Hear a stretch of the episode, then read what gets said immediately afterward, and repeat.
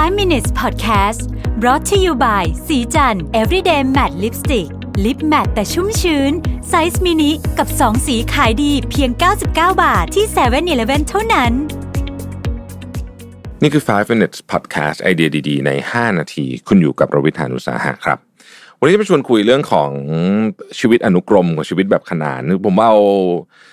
คือใช้คำว่าอะไรเดียวผมเอาอาการเปรียบเทียบนี้แล้วกันเนาะมาจาก วงจรไฟฟ้านะฮะทุกท่านเราเคยเรียนนะวงจรไฟฟ้าตอนมัธยมนะฮะอนุกรมก็คือต่อไปเรื่อยนะฮะขนานก็จะมีหลายเส้นอะไรเงี้ยนะคือจริงคำเปรียบเทียบอันนี้เนี่ยผมเหมือนกับคิดมาได้ตอนช่วงนี้แหละฮะช่วงที่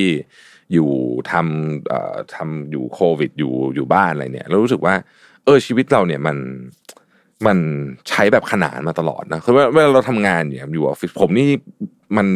ไอ้นั่นเด้ง notification เด้งนะครับ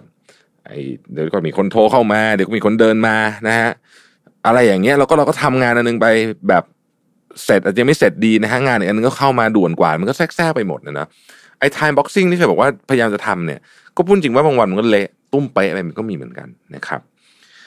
แต่ว่าพอได้มีโอกาสกลับไปอยู่ที่บ้านมากขึ้นนะฮะแล้วก็เอาพูดจริง ๆ นะ คือปริมาณงานมันก็บางส่วนมันก็น้อยลงไปด้วยนะครับ ก็คือเพราะว่า ทุกอย่างมันค่อนข้างจะหยุดชะงักไปหมดนะพออยู่ที่บ้านมากขึ้นเนี่ย เราก็ได้ลองทำงานแบบใหม่นะฮะผมว่าต้นตอนหนึ่งเนี่ยมันน่าจะมาจากเรื่องของตัว conference call ด้วยอะผมผมไม่แน่ใจว่าหลายท่านคิดเหมือนผมเหมือนนะ แต่ว่าเวลาเรา conference call ครับ เราจำเป็นจะต้องฟังคนอื่นพูดให้จบก่อน คือคือมันแทรกได้นะมันแทรกได้แต่มัน มันดูไม่น่าแทรกเอาซะเลยอะมันไม่มีเหมือนกับอวัจนภาษาที่แบบเหมือนถ้าเรานั่งห้องประชุมครับนึกภาพตามไหมนั่งห้องประชุมปุ๊บเนี่ยมันจะมีคนขยักหรือพยายามจะยกมือ เราก็จะอ่าต้องแค่เขาพูดก่อน แต่ในในในการพูดคุยในออนไลน์เนี่ยมันไม่ค่อยมีใครทำแบบนั้นนะเนาะเพราะฉะนั้นทุกคนก็จะเหมือนตั้งใจฟังคนนั้นนะพูดให้จบก่อนนะฮะก็เป็นการเล่าเรื่องแบบอนุกรมนะผมว่านี่ก็เป็นอันหนึ่งก็คือ แทนที่จะแย่งกันพูดหรืออะไรเงี้ยในหลายครั้งในในที่ประชุมเนี่ยอันนี้มันพูดแบบ เรียงกันไป ซึ่งผมว่าดี และผมเชื่อว่าหลายท่านก็จะเริ่มค้นพบแล้วเหมือนกันว่า เออ มันทำให้ประชุมจบเร็วขึ้น คือคือเหมือนกับ เหมือนกับเราจะไม่พูดอะไรที่แบบ เป็นการตอบแบบใช้คำว่าอะไรเดียใช้คำว่า impulsive แล้วคือเราจะไม่จะไม่พูดแบบออกไปเลยอย่างเงี้ยนะฮะแต่ว่าคนที่คนที่เป็น extrovert จะรู้สึกเรื่องนี้เยอะเลยนะจะไม่พูดออกไปเลยเหมือนพูดสวนไป แต่เราจะฟังแล้วเราจะเหมือนจะตกผลึกคิดนิดนึงก่อนแล้วค่อยแล้วค่อยพูดต่อจากอีกคนหนึ่งอะไรอย่างเงี้ยผมว่ามันทำให้การประชุมเนี่ย ดีดีขึ้นนะมีประสิทธิภาพมากขึ้น แล้วเวลาเราพูดคนเดียว ถ้าเราพูดแล้วเรารู้สึกว่ามันเริ่มออกทะเล เราจะรู้ตัวเองเลยนะโดยไม่ต้องให้คนอื่นบอกบางทีผมก็พูดพูดแล้วก็แบบเอ้ยออกทะเลละก็อ่าไม่หยุดพูดดีกว่าอะไรเงี้ยผมว่านี่เป็นเป็นสิ่งที่คนพบเนี่ยอีกอย่างหนึ่งก็คือตอนนี้ผมฝึกอย่างหนึ่งที่บ้านนะครับทำงานที่บ้านนะครับ